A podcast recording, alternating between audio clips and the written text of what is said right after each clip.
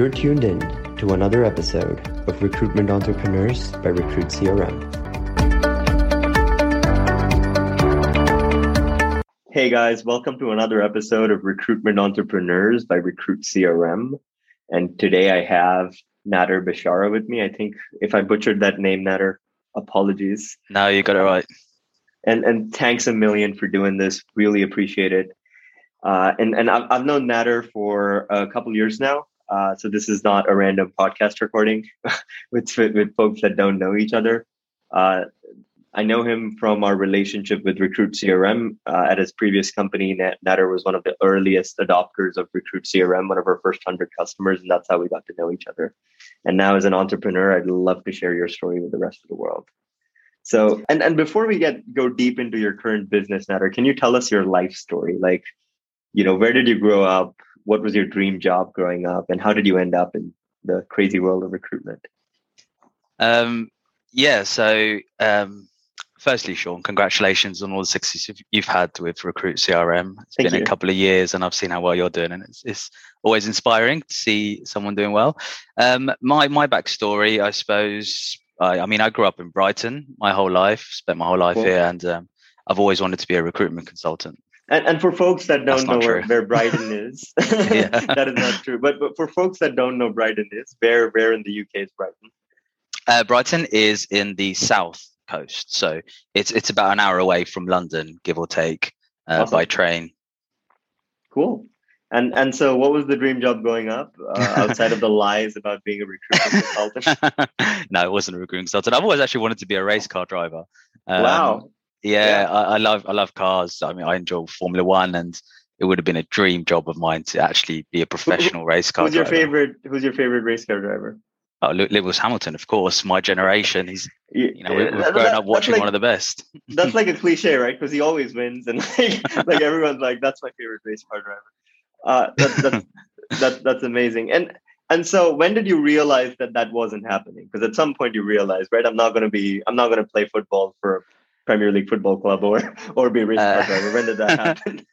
Well, I mean, look, I had, um, you know, I grew up with Egyptian parents who will always keep you grounded with your thoughts and yeah. you know you, your ambitions of becoming a, a, a superstar of any sort. Um, you know they always wanted to keep me in school, doing well at university, and, and things like that. That was their focus. Um, but I don't know. I, I never. I knew I'd never really do it. I never actually explored it and and committed to it. It's just one of those things I wanted to grow up doing. So, okay. you know, the second thing I've actually always been passionately interested about is business. Um, growing okay. up. I mean, I studied business both at college, and university. I read a lot of business books, and I just I just love a success story, a business success story. So I knew at one point, I suppose, I probably will end up being, you know, a businessman of some sort, or or run my own run my own show. So. And then, so how? What was your first job then, growing up? Like first paid job. First paid job. I so I grew up in Brighton, which is on the seafront. Um, it's a pebbly seafront with deck chairs my first paid job was to run up and down the beach and collect the deck chairs. I was on like, yeah, yeah it's like three pounds an hour or something like that to, to run around and do that. That's cool. Um, and then I worked on a cafe on the seafront for a little while during summers in between college years. Got it. And and what was your first adult job like once college was over? What was sort of like the first job you did? Uh, the first job I did, I was a paralegal. Um, so I, I, studied a law degree um, with the goal in mind to, to become a solicitor.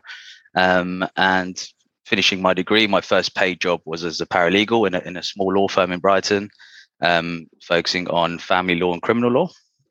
Uh, okay. I, I did that for about six months, um, gearing up to do my um, two years training to become a, a, you know a solicitor um, but I pulled out of that very quickly and went into recruitment.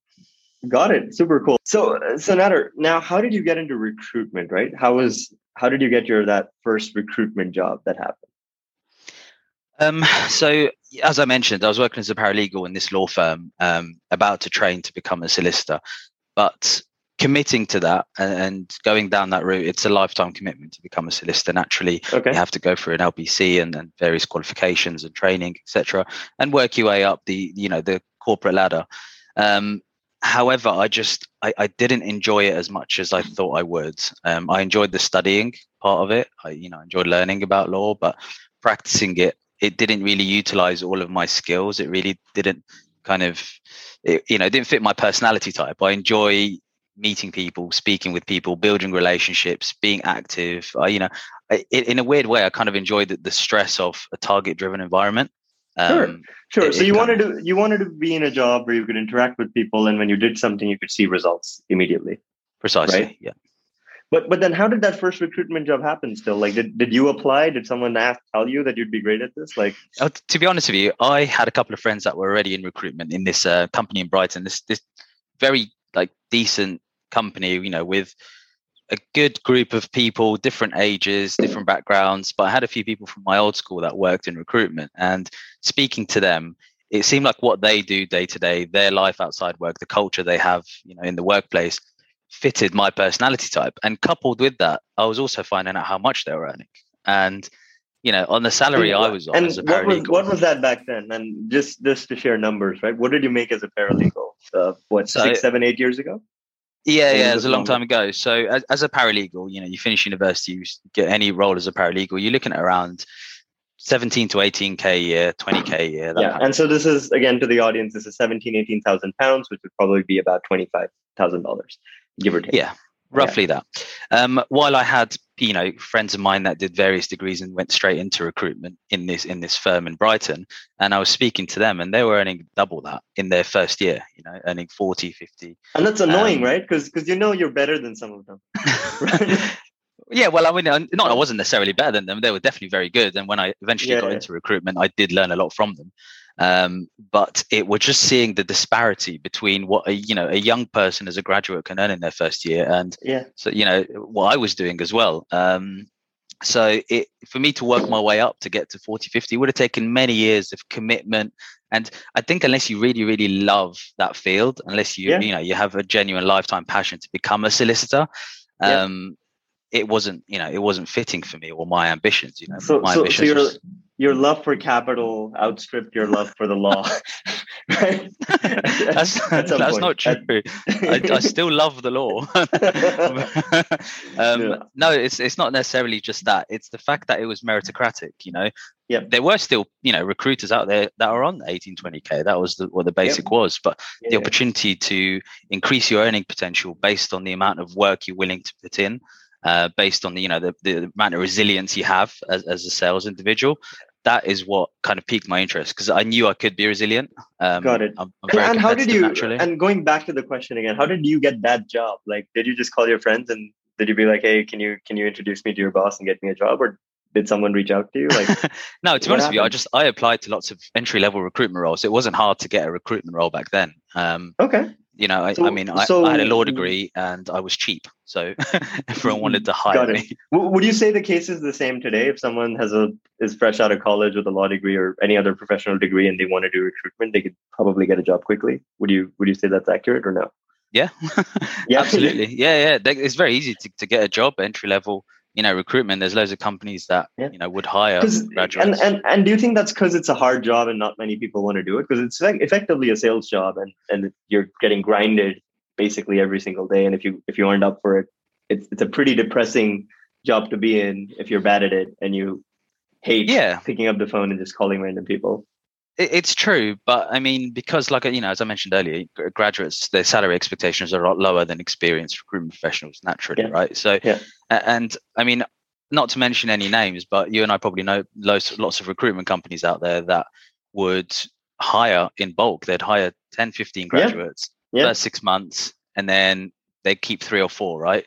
It's like the Hunger Games. So yeah, and it's, it's you know who survives who's actually going to work out and they don't know but they've got the capital to do it so that's why i mean it's easy to get a job and the beautiful thing is the three or four that do make it make up for the other 14 or 12 very quickly because yeah yeah i mean ethically i don't agree with it but yeah, that's yeah, yeah, yeah, that's the business model that they they use. Yes but, but but effectively if you're charging 20% and your average placement is like 60 70000 pounds for mid senior type level role you're you're you're making 15 you're effectively making almost their entire year's comp- base compensation every time they make a placement. And if they're good they're sometimes making two three four placements a month right? The really good ones right? Uh, uh, who know their stuff Yeah, that's true. Yeah. But you know, yeah. when I first started in recruitment, um, my manager actually said to me, "If you last longer than a year, then you might actually have a career in this field, because most people don't, right? Most people and you, within their and first you obviously, year, they, they leave. You obviously lasted more than one year. Do you remember what you made your first full year as a recruiter? First full twelve months or first full calendar year, whatever you. Uh, yes, I do. Um, roughly. But the thing is, when I started, I started doing contract recruitment, which is slightly okay. different because with extensions and things, you know, it's not like permanent placement. So I think in my first year, I, I did bill just under 100 grand. Um, okay, and how much? But back then, was what was the payout like? Was it like 25 percent of what you built, 40 percent of what you built? How did they pay what, you? The the commission. Yeah, yeah, the total pay, right? Base pay plus commission. I, I, think uh, my base pay at the time was you know, around 20 grand slightly okay. less. And with my commission, I, I, took home about 30, 35 in the first Got it. But, but that was still like a 60% bump on what you were doing as a paralegal, right? Like, well, exactly that. Yeah. As a, you know, yeah. 35 is what I would have got as a qualified solicitor after two or three years of training. Yeah. Um, and so you, so you smashed that. And, and do you think you even needed to go to law school to be the recruiter you are today, or could you have done it after high school? Um, I probably could have done it straight after high school. I mean, I yeah. don't regret doing my, my degree by any stretch. It's taught me various things. It's not the um, avenue I've gone down, but looking back at my, my university and, and the you know the people I studied with, my, my, colleagues and peers at the time, not a single one of them is actually a lawyer right now. of course, um, but would you do it again? Like if, if you were sent back in time, would you would you do the three four year law degree again, or would no, you just no, no, start working straight up? I, I would start working straight away. I would do an okay. apprenticeship scheme. I, I would try and get into work straight away. Got it. Got it. And is that what you recommend when you like meet younger folks that are asking you for advice? Because now you are that successful older person that that has done it before. Um, I, I, suppose yes, yes, well, yes and no. I mean, if you really have a desire for a certain profession that requires you to have a particular degree, by all means, you need that degree to get through, right? But yeah. I see a lot of people they, they you know they finish college, finish school, and, and they just go to university because they don't know what else to do. Um, so you end up doing three or four years at university, and you think by the end of it you're going to figure it out, but you don't. Yeah, you don't. you don't. Yeah. You're as lost and, as you were before, just in a bit more debt and a bit uh, more drunk. As a professional recruiter, and you've been a professional recruiter on you know a billable recruiter for for more than five years, right? Mm-hmm. Uh, close to between five and ten years do you remember what you did in your best year? Like how much did you bill the best year? Can you give us a range? Was it like more than quarter million pounds? Yes. Yeah. Was it more than half a million? No. Okay, so between a quarter million and half a million, that, that that's yeah. that's a decent enough range, right? Yeah. I think I think in in the UK, if you're billing three hundred thousand pounds, you're like absolute top tier, right? You're in the top five percent. Yes, uh, I mean, I, I was never a top biller though. I was never a top biller in, in in any business I worked for. That wasn't my skill. That wasn't my skill. Just to, you know to constantly bill. And I mean, you you know my my business partner Jermaine. Like, yeah, he's always he's always been a top biller. Um, he's been so a top has, biller. Has Jermaine had a year where he did more than half a million in yeah. billings? Yeah. So so he's he's the sales machine basically. You're you're more like the operational guru that's like setting, making sure the engine keeps running and doesn't blow up. Yeah, I suppose more. Yeah, um, I mean, we we split various responsibilities, but you know, looking, you know, in Ingham Jones, we you know, we split various responsibilities based on skills, who who's good at what, and who owns which part of you know the organization in terms of running it. But looking at previous businesses, because I've worked with Jermaine at two different businesses before we set up Ingham Jones. Um, yeah. He's he's what you'd regard as a top biller. Um, if, if you look at a mindset of a top biller and how they constantly achieve, he's and, he's the guy to speak to about that. Sure, not and, and and sure, and and for the folks who are in the UK and maybe even outside the UK, who are like, okay, like how much does a good recruiter make of of their billings? Like, uh, how's that compensation set up? Would it, would it, is it like 20, 25 percent of what you build? So if you build say four hundred grand, you make a hundred uh, net of base and commissions. Is that a rough rough accurate figure, or is is the percentage higher or lower? Would you say? I mean, every every business has its own commission structure, um, sure. and I've seen some commission structures which, regardless of how much you try and dissect it, it's it's difficult to figure out what your earnings would be. But if you look at just a, a generic base model, yeah. it's in and about fifteen to twenty percent of your billings is what you'd get as commission. Got it. And how have you now going down? So you've obviously not just it's not just you and Jermaine doing this. You've you've hired a team and built it out. How have you set up the commission structure at your business? So um, we've actually set up the commission structure with no threshold. Um, okay, it's it's very risky. So, for example, um, you know, the majority of businesses they will have a threshold in place. So, a consultant will have to bill a certain amount, and then once they've done that, whatever they do after it, then they get their twenty percent cut. Yeah, we don't. If you whatever placements you make on your first deal, you immediately get your percentage in commission. And is it is it the same percent? Is it like 20, 15, 10? Like is, is yes, yes. Um, is, it's it's which of these? It's twenty percent. It's okay, 20%. so so that's pretty generous, right? Like it's not it's yeah. not like you're being cheap on it. Uh, it it's not no. like you're saying you'll start from zero, but we give you ten. Or uh, but then you you would have the top billers leave because they'd be like, hey, if I'm killing it, I can just go somewhere else and make more money anyway. But the thing is, if you're going to attract someone to join your business, right, um, and they're yeah. already doing well, you have yeah. to just you know offer them a bigger piece of the pie, offer them a commission structure that's more lucrative, yeah. Um, so they are incentivized. That's what that's what recruiters are incentivized by. You know, the, the, culture development, the training, that's all a given nowadays. But eventually, they are looking at their annual earnings. How can they earn more based on what they yeah. do? Right? But but aren't you worried about a situation where, say, you're paying someone a 20, 25k base, and they only bill like 20k, and you're literally paying them 4k on commission for that, but they probably and that's why businesses have thresholds, right? Because yeah. they avoid, they mitigate that risk. So to yeah. answer your question, am I worried about that? Yeah, I'd be lying to say I'm not. Yeah. Um, but at the same time, if we create a performance culture, um, if we create a you know a target driven culture and everyone around you is succeeding and we have the right infrastructure in place, the right roles, the right account management, sure. um, the right people in the right seats, in theory that shouldn't happen. Um, sure, and that's that's and, why we went for it and if it does you'd, you'd probably have to let some people go right if someone's just not performing after like a year in recruitment they're they're probably not never going to like really perform uh, yeah i mean i mean yeah. Obviously in, in yeah. and, any and, recruit and business that's the case after a year you, no one's performing have you had to do that already like in your new business have you ever had to like let someone go because they just weren't panning out no, not no, yet. That's good. No, well, no, not yet, and hopefully not ever, because you know when we when we came to hire, um, it was a very stringent process, and we we did interview so many people, um, and we were very careful because you know the business is all about the people inside it, right, and, and the people sure. that will help it grow. So we were really careful. We really did our due diligence, and we wanted to hire people that you know that, that were just they're winners, right? They're not going to fail. Failure is not part of their DNA, and we knew that they can fit in and they will progress and they will do well and, and a few questions about you coming into this business, right? So, what you know, if you were a reasonably successful professional, right, making, I'm guessing between fifty and a hundred thousand pounds, right? Is that is that an accurate range of what you would probably be making yeah. uh, as a professional? As a uh, consultant, uh, you mean? As a consultant, as a consultant, yeah. but by yourself. But when you were working uh, at, at, a business, what made you sort of say, "Hey, you know what? I'm going to scrap this, and I'm going to just do an entire company myself. I'm going to set up a company. I'm going to set up this office, get the interior done, hire people, make sure they're paid." It's a pain, right? Like it's it's, not. a yeah. lot of it sucks, right? Yeah. Hopefully, you'll make a lot more money, but yeah. How, what what went through your head where you were like, "Okay, um, we're just going to start this by ourselves."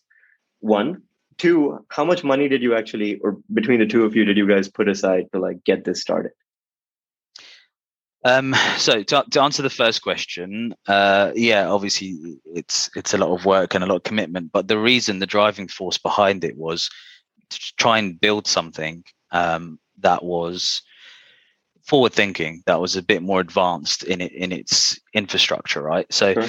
uh, it was during the pandemic that you know it was quite apparent that not many businesses were were built or designed to you know withstand any sort of adaptation in the market yeah. they were just doing things the way they always used to and there were you know we're, I was interviewing in a lot of places and and going in there's in a, in a manager role they give you the perception that you do have full reins to build a team and create a culture.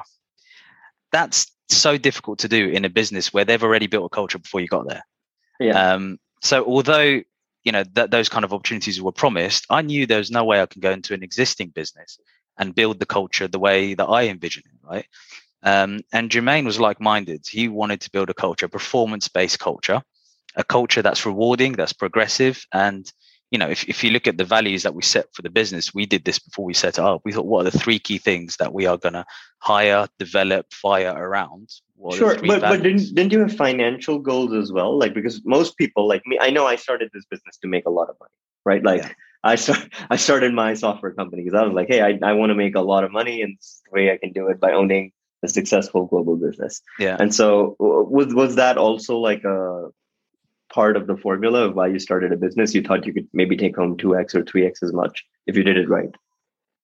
Um, to be honest with you, not really. No, because if we wanted okay. to, if you wanted to just earn as much money as possible, we wouldn't have hired anyone. We wouldn't have built a team. We would have worked just Jermaine and I as independent consultants and okay. get all the money, right? When you invest yeah. into a business, you know, like you said, you're invested into, into the premise, into the tech, into the people, into the legal side of things, the HR side of things. So you're investing a lot of your money back. Um, yeah. and you don't necessarily see the reward of that or the, you know, the for return on that straight away for a while. Exactly. So yeah. we thought that the money will come. It will be a byproduct of any success we have in building the business. Um, right. So that was the goal, really. The goal initially and, was to build the business.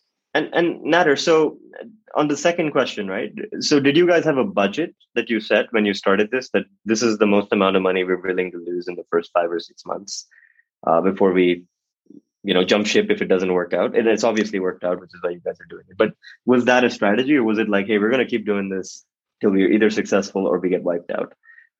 To be honest with you, you can ask Jermaine that question because we we did have a budget, and Jermaine, yeah. you, know, in, you know, we did have a budget set up with. Um, but me personally, I didn't have a budget. I was willing to lose it all. I was okay, that, that was it. I, I, said to I said to myself, I, okay, am not going to go guys, back. Bad advice. yeah, it's bad advice exactly, and I don't recommend it.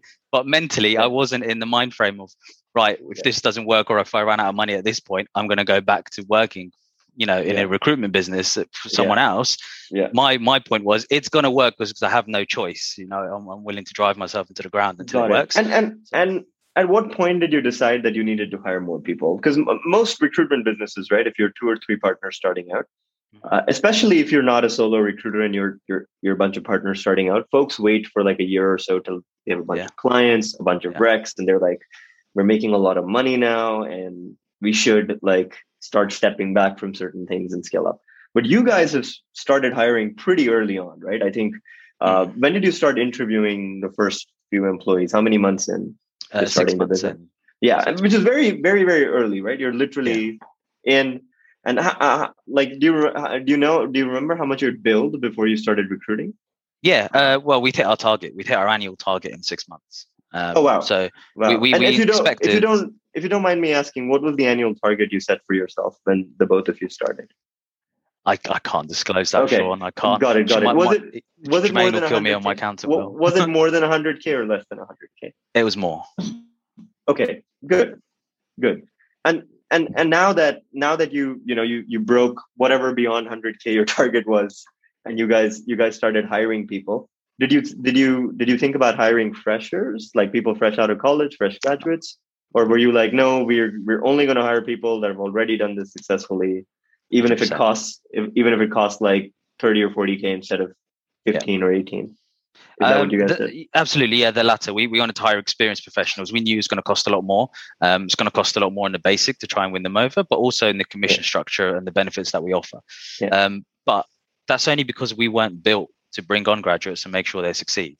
Yeah, um, sure. and most companies aren't unless they have a learning and development function yeah, regardless yeah, of what can. they say to you, they can't do it. Right? They, they don't have the capacity. And and like is is any of the new hires you've made because now you're a team of five or six people? Is that accurate? Something yeah, like six. That? Yeah, six. Is any of the other four people that you've hired now billing more than you or Jermaine? No, not yet. Not because that's the goal, right? As as business owners, eventually at some point, someone you hire needs to start billing more than you because that's literally uh, that would be great. Yeah, yeah, yeah. Because you're managing the business, right? Because then you manage the business and they actually execute. Yeah. Uh, uh, is there a goal set for that too? Like, hey, uh, by hopefully in the year 2022, we get to a quarter where at least one person starts billing more than the both of you, or something like that, or or do you not care about that? that no, we do, not? but I think it will come with scale. I think naturally as yeah. we scale, um, you know, both mine and Jermaine's roles will not be, you know, as as as heavy on the billing front um, and naturally be either more operational or team management. Um, but I think that the fact of the matter is we enjoy billing. We really we enjoy recruitment. Yeah. We enjoy the full life cycle of it. We're both 360 consultants, so we like to you know to develop new relationships, win new relationships, and deliver on the work and see the you know the fruits of, of our labor and see the you know the product of our success. So we'll always be 360 consultants. Yeah. Um, and I mean, we don't know whether next year or the year after we will have you know a team whereby there are better and people, stronger billers in the business. Sure, um, sure. But there's definitely an opportunity and platform for people to do that. And now, for people that are like, no, this the whole entrepreneurship, it's hard, and you're you're probably not going to make money for three or four years. Would it be accurate to say that you will, you and Jermaine, outside of just taking maybe the same salary you were taking, base salary you were taking before, the business will turn a profit this year? Yeah, absolutely yeah, yeah. um and, and no, we, we've not we've not hired above our means we've always uh, yeah. you know kept so, in line so it's always profitable so you're, you're going to be a profitable company that's paying taxes and so on would, would it be accurate and you don't have to give me exact numbers but would it be accurate to say that like this year which is your this is your first full year doing yes doing yeah business, last week was our first full year brilliant and and in your first full year between you and Jermaine did you end up making taking home more money than you had as professional uh, consultants before that or less? No, less. Okay. And is, is that because you just reinvested a bunch of money into the business yeah. or because, okay. So it wasn't yeah. because you weren't able to generate the revenue. It was just because you hiring more people and putting it back. Yes. Yeah. Yeah. Because, um, yeah. We kept, we kept, you know, we still keep a lot in the business. Um, got it. I think got naturally it. you have to as a reserve. Yeah. Yeah. So it, so it's more of a choice that you haven't taken home more versus we just didn't make as much money and hopefully we'll make it later. Right. Which, which is, which is a good place to be. And and uh, Nader, now to the flip side, what's the shittiest part about running your own business versus working at someone's business? Accounting. and I'm, I'm, i imagine you're the only person doing it because you said Jermaine and you split responsibility. So he's doing the fun stuff. It, to be honest with you, he does help me out with it a lot. He's not necessarily just doing the fun stuff. Um, we both look after the accounting side of things, but yeah. it's just the most stressful part because you know, yeah. it's, it's a slippery slope from getting things right, getting things wrong. Yeah, yeah. Oh, and you still have to do taxes and stuff, right? Which is even worse. yeah, yeah, that's yeah, yeah so, that's yeah, never yeah. fun. yeah, you need to do uh, you need to outsource all of that as soon as possible before you buy a rope and hang yourself because it's, it's, torture. no, we do. It's, we have we actually have a very good accountant, and obviously they, they take okay. care of most of it. But I, I still like to understand and, and keep an eye on things because of course, of course, because you, know, you can't be that with us, doesn't it? Yeah, because you can't be that entrepreneur that doesn't know how much money is in the bank or like exactly. like yeah, because that's just that's just ridiculous, right? like uh, and okay, so the, the worst part about your business accounting, it, please don't give me the cliche answer for this question, but what's the best part about running your business? Please don't tell me it's the people or talking to people or something like that. But like, like what's, the, what's the best part about your business outside of meeting new people and talking to them? Um, to be honest with you, I suppose it, it's watching um, growth, you know, within the business, yeah. watching it, you know, month on month, work towards you know vision that you set yourself yep. uh, seeing that is the best part because you can control most elements of it. Um, and I, I, suppose that that control and, and, having the oversight to enable that that's probably the best part. Yeah and and and uh, what are the sort of things that you didn't expect you'd have to do in this business that you ended up having to do? Like going in right? You have a certain expectation that these are the things that are going to be easy these yeah. are the things that are going to be hard. So what's something that you didn't expect to do that you had to start doing? Um, well, I didn't expect to do so much of it, and that's probably IT and admin. Yeah. Um, I'm not. I'm not like you, Sean. I'm not a, a tech guy. So yeah. when there is an issue, when there was an issue in the first four months, you know, I remember Jermaine and I looked at each other and we're like, well, neither of us are cut out to this let's let's bring in someone who can help and you look around and there's no one there. Because it's just us yeah. so you'd have to figure it out and that's one thing yeah. i didn't expect to do have to learn how to do all of these things. Why is your website not working? Stuff, stuff yeah like exactly. That. yeah. So yeah, it's, that's it's, one thing i didn't expect to have to do so constantly.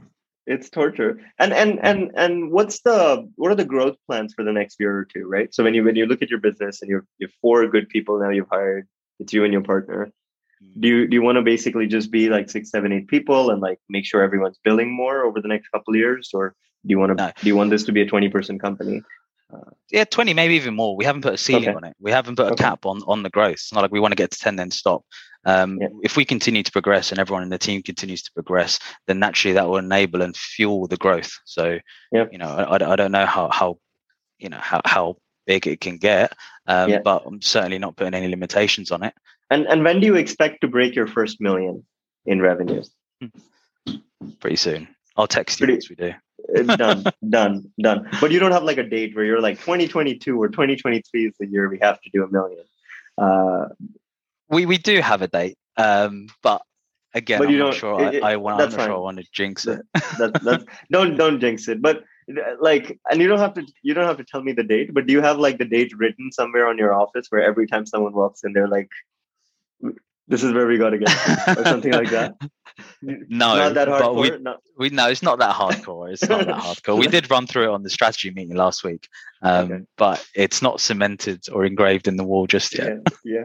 cool, cool. Uh, and now there's a lot of people starting new businesses, right? And watching this, and they're like, "Hey, maybe I can do this too, or maybe maybe uh, I should I should go get a job in recruitment." What's your advice to someone that's currently working either, you know, in house at a corporate as a recruiter, or someone working at a recruitment business, a headhunting firm, and they're like, "Hey, maybe I want to start my own business." What what advice would you give them? Um, well, I mean, the first bit of advice, I suppose, is make sure you have a supportive family unit behind you, whether it's a yep. partner, you know, that you live with, a wife, husband, whatever. Uh, make sure they're fully behind you because you'll need their support, certainly for the first six months, um, emotionally, mentally, yeah. maybe even financially at some points, but you need their understanding on that. Um, and internally also make sure you have a support function with a business partner of some sort. I mean, okay. I can't imagine doing this on my own. I think whoever you know sets up on their own. I know a couple of sole entrepreneurs that have built businesses are just you know way better than I am because you, you need or, someone right next to you. Or they're crazy, right? Or they're like crazy, yeah. yeah, like, basically. I'm, I'm, I'm, sure you've met quite a few of those too, right? Like there's something wacky about the folks that are there like they're either they're either brilliant or there's something a little wacky about folks that are just doing it alone for like 10 years and yeah there is exactly exactly that maybe a bit of both yeah really. Yeah. Yeah. Um, but a good partner is, is obviously so you know paramount. And and we probably talked about this earlier in this call, but if if you were put in a time machine, sent back to meet your 20 year old self, and you only had five minutes to give yourself advice, what advice would you give yourself? Um, it, it would probably just not to look so much around you and what other people are doing. Um, just try and focus on yourself and just getting better every day.